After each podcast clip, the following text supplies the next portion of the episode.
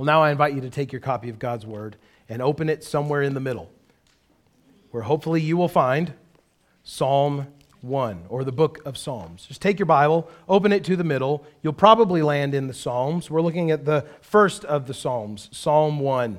If you land somewhere in Proverbs, flip backwards a few pages until you get to Psalms. Psalm number 1.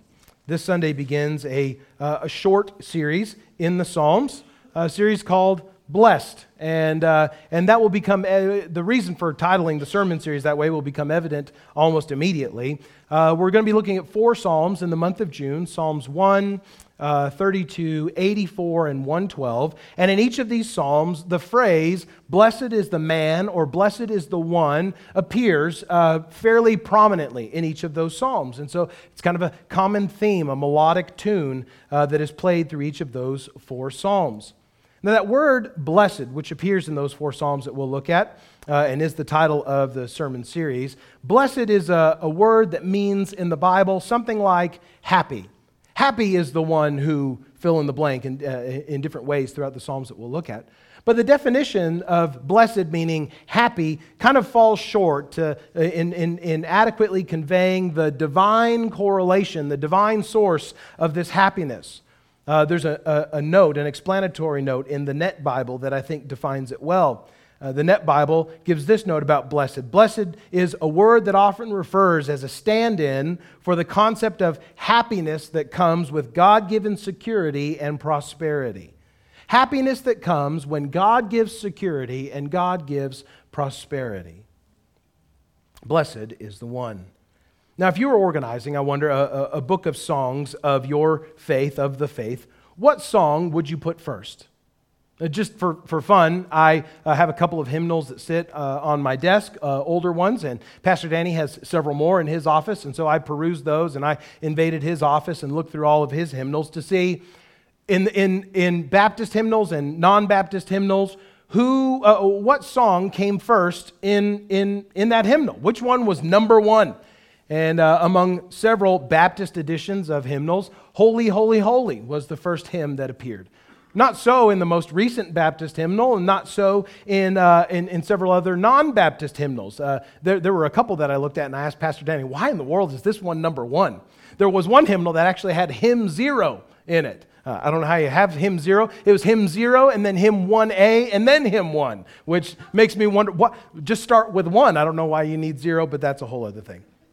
So if you were compiling a songbook of the faith, what song would you put first?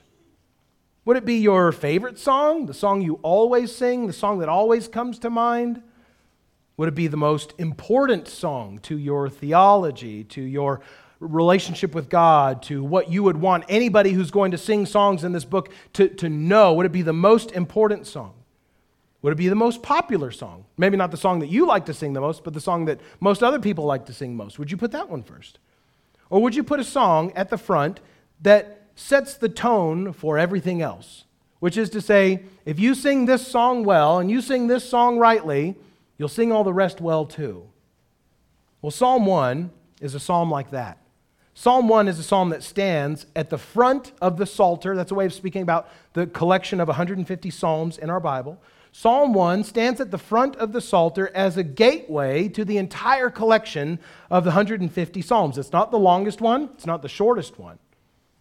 It's not even the one that maybe carries even the theological center of gravity in the Psalms. But it's one that tells us how to read the Psalms well. Psalm 1 sets a pattern for accessing all of these songs and poems about God and His relationship to His people and His work in the world. Psalm 1 helps us to understand the rest of the Psalms rightly so that we might gain all that we're meant to gain from them. In fact, if you don't get the main idea of Psalm 1, you won't get the main idea of any of the other 149. Furthermore, Psalm 1 is a special kind of psalm. It falls into the genre of wisdom psalms, meaning that this is a song, a poem, a Hebrew poem that intends to point the reader to a way of godly wisdom and a manner of life that God has set His blessing on. That's what wisdom psalms do. They point us in the direction to follow that is pleasing to the Lord and good for our lives.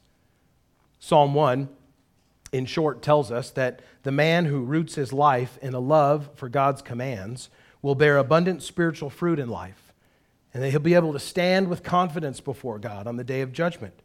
In contrast, this psalm tells us that the wicked are not so.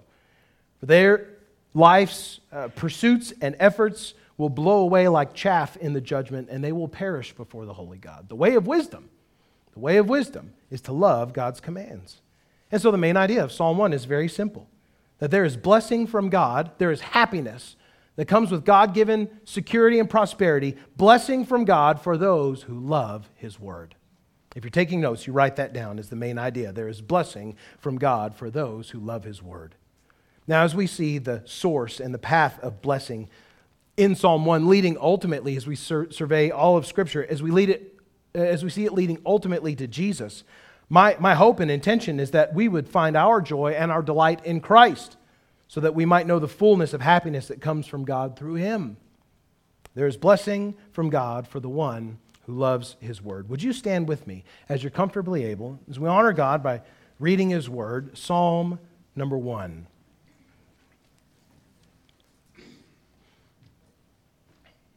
The psalmist writes, "Blessed is the man who walks not in the counsel of the wicked, nor stands in the way of sinners, nor sits in the seat of scoffers. But his delight is in the law of the Lord, and on His law he meditates day and night. He is like a tree planted by streams of water that yields its fruit in its season, and its leaf does not wither. In all that he does, he prospers. The wicked are not so, but are like chaff that the wind drives away.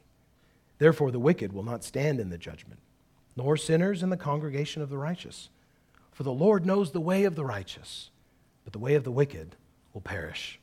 This is God's word. You may be seated. There is blessing from God for those who love His word. You'll have to excuse my voice this morning. I caught a head cold this week, which is super fun in the summertime, and now my voice is going to go. And so I probably won't be able to talk at all this week. It's a good thing I'm not teaching a vacation Bible school class. And all God's people said amen.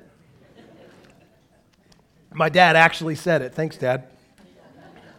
There's blessing for the one who delights in God's word, who loves God's word. Psalm 1 tells us this over the course. And I just have to admit, the Psalms are all poetry, and preaching poetry is weird. Like taking a love poem, like if I were to write a love poem to my wife, sorry, babe, I'm not that good, but if I ever did, if I wrote it down and then I read it to her and then I had to explain to her all of the things that I just said in the poem, it would totally like undercut the purpose of it. So I have to admit, preaching the Psalms is kind of weird because the poetry of the Psalms is meant to carry the intention, to carry the meaning along, but yet it's God's word and we want to proclaim it. Psalm 1 tells us first about this blessing that comes for the one who loves God's word. Tells us, first of all, where blessing is found. Verses 1 and 2 tell us where blessing is found. Now, the psalm is kind of funny because it starts by telling us not where blessing is, but where it isn't. It tells us where blessing isn't in order to get us to know where the blessing is. First of all, blessed is the man, the psalmist says, who does not walk in the counsel of the wicked. Walking in the counsel of the wicked is not a path, is not the way to blessing. Walking, we know, it's an idiom, it's a turn of phrase for summarizing the way that you live and act in the world, the decisions that you make. And the wicked that are mentioned here in verse 1, these are the ungodly people. There is not blessing from God, there's not happiness to be found from God among those who live according to the advice of the ungodly. It's not there. Where else isn't it? Blessing is not, does not come by standing in the path with sinners. It was in the ancient day, the common cultural practice that the city gates would be the place where lots of business got done. People would stand outside the city gates to adjudicate legal matters, to make real estate transactions, to conduct commerce and business. They would stand at the city gates and they would there on the road that goes into the city and conduct their business there in a public place. And maybe that the psalmist has this picture in mind as he's talking about blessing not being with those who stand in the path with sinners, who conduct business in the presence of sinners or sinful business along with those. Standing in the way with sinners looks something like loitering with those who are on their way to sin. Blessing isn't there. Neither is blessing, third, to come to us by sitting in the seat of scoffers, sitting in the seat of mockers. Some translations emphasize being in the assembly of those who mock and scorn others, those who laugh in derision of people that they despise. That's what mockers, that's what scoffers are. And to sit with them means to plot along with them, to laugh along with them at those that they are scoffing, to deride those that they would seek to diminish along with those who are doing it. So blessing does not come by walking in the counsel of the wicked, nor standing in the path with sinners, nor sitting in the seat with scoffers. Did you notice the movement of this first verse? This first verse moves, it slows us down with each step. We go from walking to standing to sitting. And the level of wickedness, level of sinfulness in each line of that first verse increases along the way, from living by ungodly advice to plotting with the ungodly at the end. Blessing, friends, is not here. By contrast, the psalm tells us that blessing is for the one who delights and finds joy in the instruction in the law of the Lord. Literally, in the Torah of the Lord. Torah is the Hebrew word for instruction. It's a word that is used to commonly describe the first 5 books of the Bible, Genesis through Deuteronomy, the Torah, instruction, law, the book of Moses. But that word Torah, instruction, can also just mean more broadly everything that God says, all of His commands. And I think that's what the psalmist has in mind here. That the one who delights in God's law is not just the one who delights in Genesis through Deuteronomy, but the one who delights, who finds joy in everything that God has said, in all of His instruction. This is a way of saying that there is blessing for the one who delights in everything that God says, in all of His word. Amen. What is ultimately the purpose of God's instruction anyway? Well, God's instruction, His law, even in the first 5 books of the Bible, is not given to His people as a to-do list. Now, if you read it wrongly, you'll read it like a to-do list. If you read it like a Pharisee, you'll read it that way. I have to live my life this way. I have to do all of these things perfectly. And then if I do, I'll have righteousness with God. Now, that's not an entirely wrong way to read it, but if you read it that way first, it'll take you in the wrong direction. First of all, the law is given not to give people a to-do list. The law is given to reveal God's holiness and our sinfulness and our need to fight sin at every moment. And our need ultimately of forgiveness of sin that can only come from a holy God. God's instruction, friends, ultimately is not to give us a to-do list to do. God's instruction is ultimately to point us to Himself and our need of Him. Blessed is the one who delights in all that God has said, because it's all about Him. The second half of verse 2 intensifies the first half of it. His delight is on the law of the Lord, and on His law He meditates day and night. In the same way that verse 1 intensifies and slows the action from walking to standing to sitting, so verse 2 slows down from delighting in God's law to meditating on it.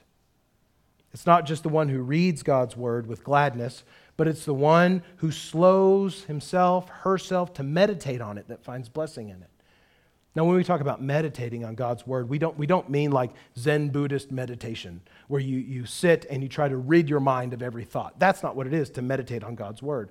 Rather, to meditate on God's word is to fill your mind with every godly thought about His word, to take His word and to roll it over in your head, frontwards and backwards and side to side, to explore every beautiful facet of His word so that we might understand it fully, so that we might enjoy its savor and its sweetness in as much as God has intended for us to do. To meditate on God's word is not to think nothing about it. It is to help us to think rightly and to think in a godly way about His word. Blessed is the one who meditates on His law day and night. Now, Psalm 119 is not the literal center of the Psalms. That would be Psalm 75 or 76, depending on where you split the baby. There's 150 Psalms, so you cut it in half, it's 75, but anyway, whatever. The literal center of the Psalms is Psalm 75, but Psalm 119 is kind of the center of gravity of the Psalms. Psalm 119 is the theological center of balance for the Psalter. It's a 22-stanza acrostic poem about the wonder and joy and blessing of God's word. Listen to how Psalm 119 reflects on the delight that there is in God's word. Psalm 119, verses 1-3. Blessed are those whose way is blameless, who walk in the law of the Lord. That sounds familiar to Psalm 1, doesn't it? Blessed are those who keep His testimonies, who seek Him with their whole heart, who also do no wrong but walk in His ways. verses 14 to 16, in the way of your testimonies I delight as much as in all riches. I will meditate on your precepts and fix my eyes on your ways. I will delight in your statutes. I will not forget your word. Verses 92 to 96. By the way, any chapter of any book in the Bible that has 96 verses, you know, is a pretty long one. Psalm 119, 92 to 96. If your law had not been my delight, I would have perished in my affliction. I will never forget your precepts, for by them you have given me life. I am yours. Save me, for I have sought your precepts. The wicked lie in wait to destroy me, but I consider your testimonies. I have set a limit to all perfection, but your commandment is exceedingly broad. Verses 97 to 99, oh, how I love your law. It is my meditation all the day. Your commandment makes me wiser than my enemies, for it is ever with me. I have more understanding than all my teachers, for your testimonies are my meditation. Verses 103 to 104, how sweet are your words to my taste, sweeter than honey to my mouth. Through your precepts I get understanding, therefore I hate every false way. Blessing is not found by pursuing what we think is most fulfilling. It's found by delighting in what is truly delightful, the knowledge of God as He reveals Himself to us in His Word. Amen. But the end of God's Word is not just words.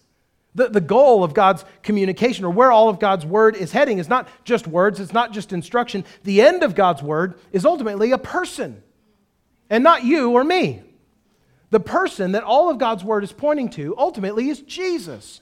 If you don't believe me, hear the words of Jesus. In Luke chapter 24, verses 25 to 27, after Christ has been crucified and resurrected, He appears to two of His disciples along a road to a town called Emmaus. And He talks with them for a while without them realizing who He is. And in Luke 24, verse 25, Jesus said to them, "O foolish ones, slow of heart to believe all that the prophets have spoken. Was it not necessary that the Christ should suffer these things and enter into His glory?" And beginning with Moses and all the prophets, He interpreted to them in all the Scriptures the things concerning Himself. Jesus says all of God's Word is about me. It's pointing to me, my sacrificial death and resurrection for sinners.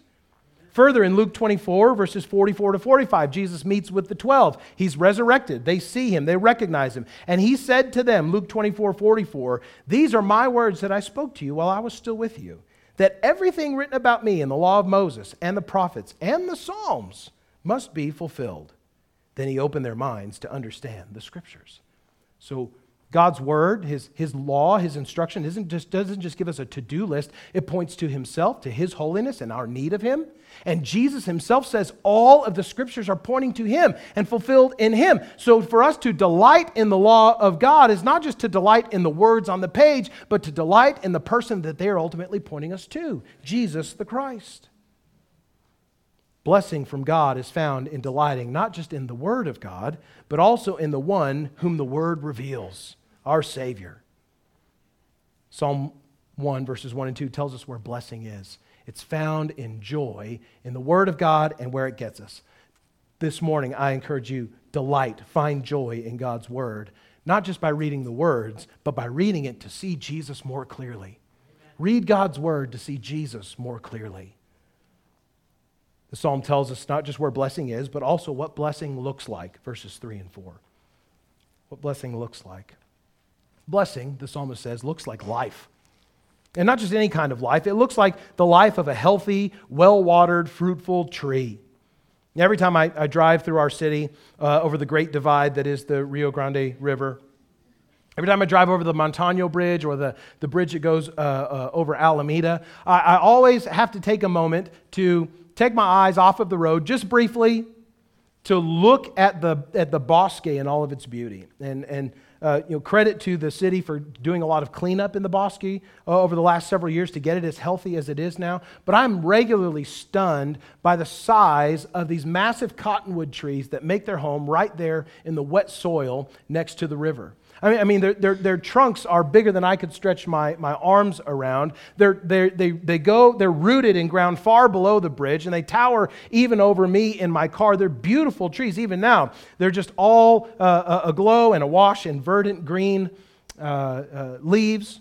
And at some point in time, they'll shower our city with cotton, and children from other states will think it's snowing.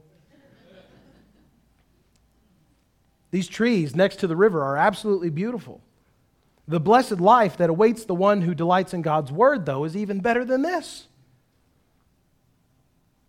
Blessing looks like not just a healthy tree along a river, but it looks like a healthy tree alongside a healthy river. It's a beautiful tree that can be reliably trusted to bear good fruit and useful fruit in its season, season after season. And it's a tree whose leaves never wither. I've not met that tree. In fact, I have a tree in my backyard that is the exact opposite, whose leaves are always withered. It's dead. I got to cut it down. This tree, the life of the one who is rooted in God's word and where it is ultimately taking them, is full of life.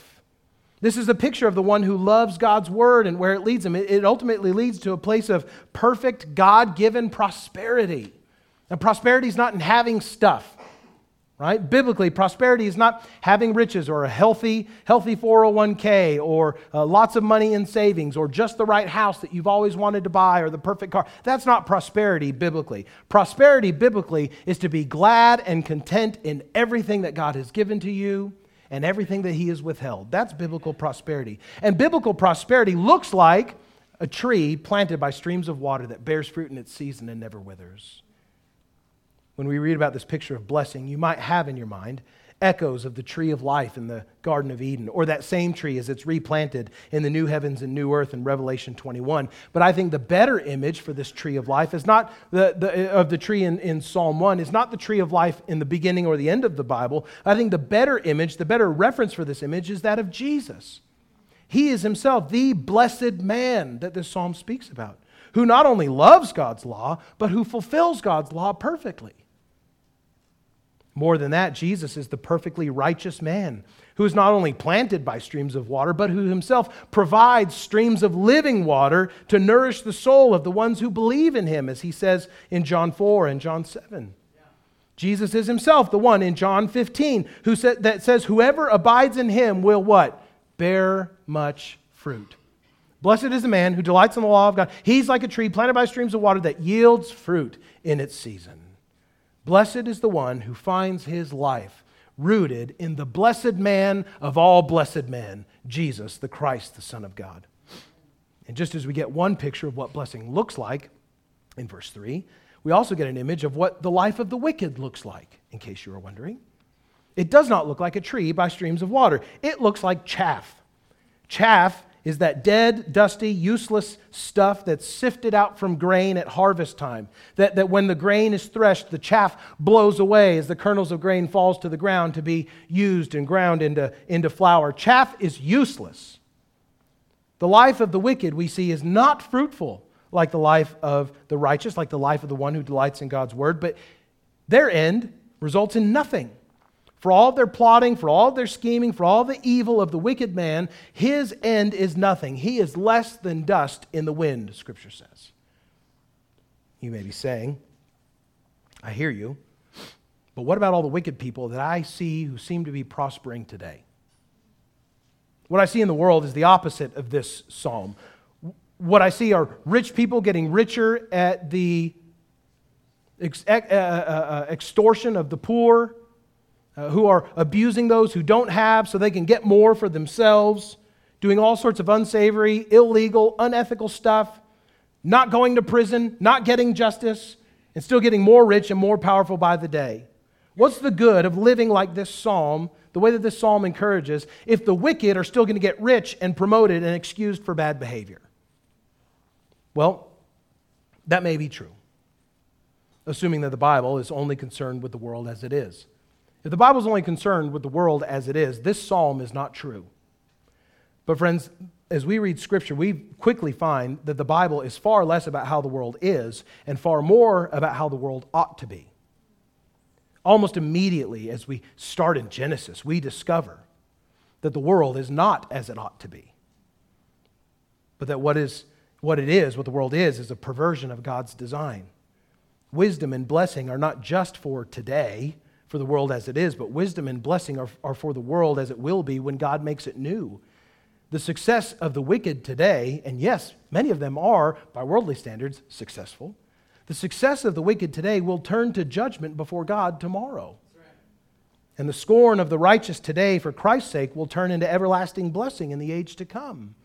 Psalm 1 is not predominantly concerned with the world as it is and what you'll get for your life now, but certainly about what the world ought to be and where real blessing comes from, not from stuff, but from the one who creates it all. And it prepares us for ultimate blessing in the presence of God. We see what blessing is. We see where blessing comes from, or what it looks like, And so seeing what blessing looks like one who's rooted in Christ, grounded in Christ. My encouragement to you this morning is to do the same, to root yourself in Christ, to root your life, set down roots in the Word of God made flesh, so that you might bear fruit of righteousness in this life. Turn from your sin, trust Christ, make Him Lord, and allow Him to grow you in His image, in the age to come, where we will live forever in His presence, to make you perfectly holy. Set your sights not on what you can get in this life, but on where God is ultimately taking us, and find blessing in Christ. So we see where blessing is found. We see what blessing looks like. Finally, in verses 5 and 6, we see who it is that is ultimately blessed. Who is finally blessed? As the psalm closes, we get one more contrast of the two ways. One way of wisdom and righteousness, and the other, the way of wickedness and destruction. And the last contrast in verses 5 and 6 illuminates for us who it is that is ultimately and finally blessed, who receives this happiness of God-given security and prosperity. Final blessing is revealed in what happens on the day of judgment. Verse 5, therefore the wicked will not stand in the judgment, nor sinners in the congregation of the righteous. For the Lord knows the way of the righteous, but the way of the wicked will perish. The wicked, the psalmist tells us, will not stand in the judgment. And the sinner will not stand among the righteous. Their way, the way of the wicked, like chaff, as we just saw, their way comes to nothing. And in the judgment of God, it blows away. The righteous, on the other hand, those who love God's word and keep it and anchor their lives in His Christ, they stand in the judgment. They stand with confidence before God on that day. These are those who know the true blessing, to stand without fear before God on the final day of His judgment, knowing that in Christ, the Word of God made flesh, we have been made righteous. Now, to stand in front of God and not fear His righteous, His holy judgment, that's a blessing. To stand before His holy bench as He metes out justice to all who deserve it, and to know that justice has already been done on your behalf in Christ, and that there is no sentence coming your way. What a blessing. What a happiness. What a joy. Those who are ultimately blessed are those who know God and who are known by Him through His Son. And the way to know Him is through Jesus, who Himself says in John 14:6, I am the way, the truth, and the life. No one comes to the Father except through me. Christian, you may not feel it today, but you need to remind your heart that your blessing by God is secure. It is certain because Christ has secured it for you. Now, this psalm has something to say, even to the non-believer. There's much encouragement for the Christian here, but this psalm has something to say even to the one who doesn't believe yet. This psalm ought to challenge you who are not considering yourself a Christian, to consider who or what is really driving the agenda of your life. This is a wisdom psalm. So there's two ways to go, and each way has its own end. There's a way of blessing and life. There's a way of wickedness and destruction. If you're a nihilist, if you're a materialist, and even of the best sort, that says this world is all that there is. When I die, it's just blackness, emptiness, there's nothing. This life is all that I have. But even if you're the best sort of nihilist, who says, I'm going to do with the limited time of life that I have before it's all nothing, I'm going to do whatever good I can do today because there's nothing beyond this. We're all just dust in the wind anyway, so it's better to do something to be proud of at the end. If that's your pursuit, or if that's your trajectory in life, the way that you see the world, this psalm should jar your conscience. Because this psalm and the whole Bible is shot through with the assumption that this life is not all that there is. That's right. And what's more, not even the good that we do in this life is the very best that can be done. Instinctively, we know this. Instinctively, we know that our very best effort cannot achieve the objectively very best outcome. Try as you might, you'll never end world hunger. Try as you might in all your effort, you'll never rid the world of poverty. Try as hard as you can with as many people as you can, and you'll probably never approach travel at the speed of light or faster. Some of our physicists may correct me there, but try as hard as you want. You won't be able to do all that is to accomplish what is the objectively most good outcome. God's word in this psalm and throughout Scripture really comes to meet you at this point, to assert this truth that there is more than this life. And the Bible has the audacity to say to the unbeliever, and you know that. You know that. And you're right. The very best that you can do in this life, with your life, is still not good enough to achieve perfect righteousness for you. Can't even achieve perfect righteousness for others. In fact, even the combined very best of all humanity together can't achieve this. Even if all of us, starting from right now, live perfectly from this moment to the moment of our death, we still have the record of our faults to deal with. So if doing the most good before you die is your driving motivation, you should be utterly frustrated by the fact that there are more powerful and more influential people in the world who do real wickedness that will far outweigh your individual contribution of benevolence. Now here's where Jesus turns that whole problem over on its head. You see, Jesus comes not just as any man, but as the Bible says, as the Son of God. He's God with skin on. And he lived a life that Psalm 1 is saying is blessed, is happy. He lived this life better. He did better than love the law of God. He actually kept the law of God perfectly. John's gospel calls Jesus himself the very Word of God in flesh, which is to say that he is the lawgiver who has come as a human. So he's not just a righteous man. Jesus is righteousness in the absolute, incarnate among us. And the irony of his life is that it led to his death at the hands of wicked men. The kinds of wicked men that we bemoan are prospering in the world today. It wasn't a new problem to Jesus. He died at their hands. And there you have it. The wicked prospering at the expense of the righteous. But where Jesus turns over the problem of the nihilist, the problem of the materialist, is in his resurrection from the dead. If Jesus is really raised from the dead, and you'll have to work really hard to convince me historically or even metaphysically that that is not true. If Jesus is really raised from the dead as the righteous lawgiver, then this life and death aren't the end of everything. They can't be the end of everything because life and death was not the end for Jesus. Instead, the end of everything must be to know not just what righteousness is, but to know the one who is so righteous that not even death could hold him. This is the wisdom of Scripture for you. Seek not to do good for the sake of doing good, because that's a lesser and an ultimately incomplete goal.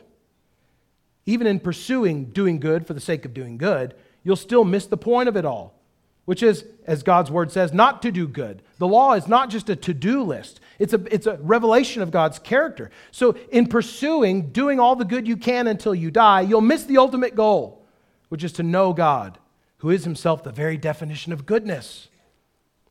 He's made himself known to us in Jesus. He's the one to whom all the Scriptures are pointing. And this psalm, Psalm 1, calls you, friend who is not yet following Jesus, to delight in him, to love him, to find happiness in the security that God gives on the day of his judgment and the prosperity that he gives in abundant life now and eternal life later, to find all your happiness in him. Amen. It's a life that's even stronger than death. The life of the blessed man who loves Jesus is the life that continues in his presence even after the final judgment comes for all wickedness in the world on the last day.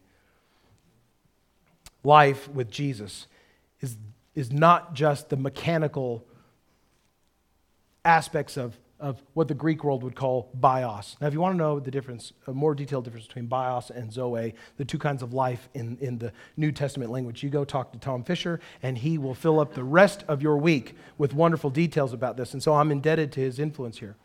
In the Greek world, the world of the New Testament, there were two ways of speaking about life, bios and zoe. Bios is mechanical life. It's breathing in and out. It's your heart pumping. It's eating food and digesting it for energy. Bios is the kind of life that is demonstrated by every living creature, from the smallest single-celled organism to plants to animals to human beings. They all have bios. It's just the mechanical function of life. And for the nihilist, for the materialist, bios is all that life will ever be. Mechanical functions, hearts beating, biological processing. The Scripture says there's a different kind of life. There is bios, and we all have bios. The Scripture doesn't deny that. But there's another kind of life, a better kind of life called Zoe. Zoe is the kind and quality of life that goes beyond just the mechanical, biometric processes of life. Zoe is a kind and a quality of life that is known perfectly and experienced perfectly by God Himself and is given to those who are made right with Him in Christ. Jesus says in John chapter 10, He says, "The thief comes to steal and kill and destroy, but I came that they may have life and have it abundantly," that they might have Zoe, a kind and quality of life that comes only from God to those who are united to Him by faith in Christ. And I want to give them that life in an overflowing measure. So if you're frustrated with bios and just the day in, day out grind of life that doesn't seem to get going anywhere, it's because your heart is crying out for Zoe, for a life that looks like a tree planted by streams of living water that bears its fruit in season and whose leaves never wither. Not like the chaff that's blown away. If you're looking for Zoe, you'll find it in Christ, the one to whom all of God's word ultimately points, the one to whom it is calling all of us to trust, to know, to submit our lives to as Lord. It comes by turning your life away from sin and self-sufficiency and in repentance, turning to Jesus in total dependency. I have no life apart from You, Jesus. I have nothing apart from You. I have no forgiveness apart from You. I have no righteousness apart from You. That's the start of life with Him. That's the start of the blessed life that the Psalms is describing. There's blessing from God for the one who loves His word, and for the one who loves His word such that he sees Christ most clearly in it and through it. There's gladness in God to know that you have been made right with God through the righteousness of Christ Jesus. He, the blessed man to whom this psalm ultimately points, the very Son of God, stands now ready today to give abundant life to everyone who plants their soul in Him. So, Christian, walk in the blessing of God, in the happiness that comes with knowing that you have confidence to stand without fear on the day of judgment, because you've loved Jesus and you've rooted your life in Him. And to my friends today, looking for God's blessing and the joy that this psalm promises, you'll not find it anywhere but in Jesus, the one about whom all the law and the prophets and the psalms speak. I implore you, I plead with you, find your life hidden in Him today. Let's pray together.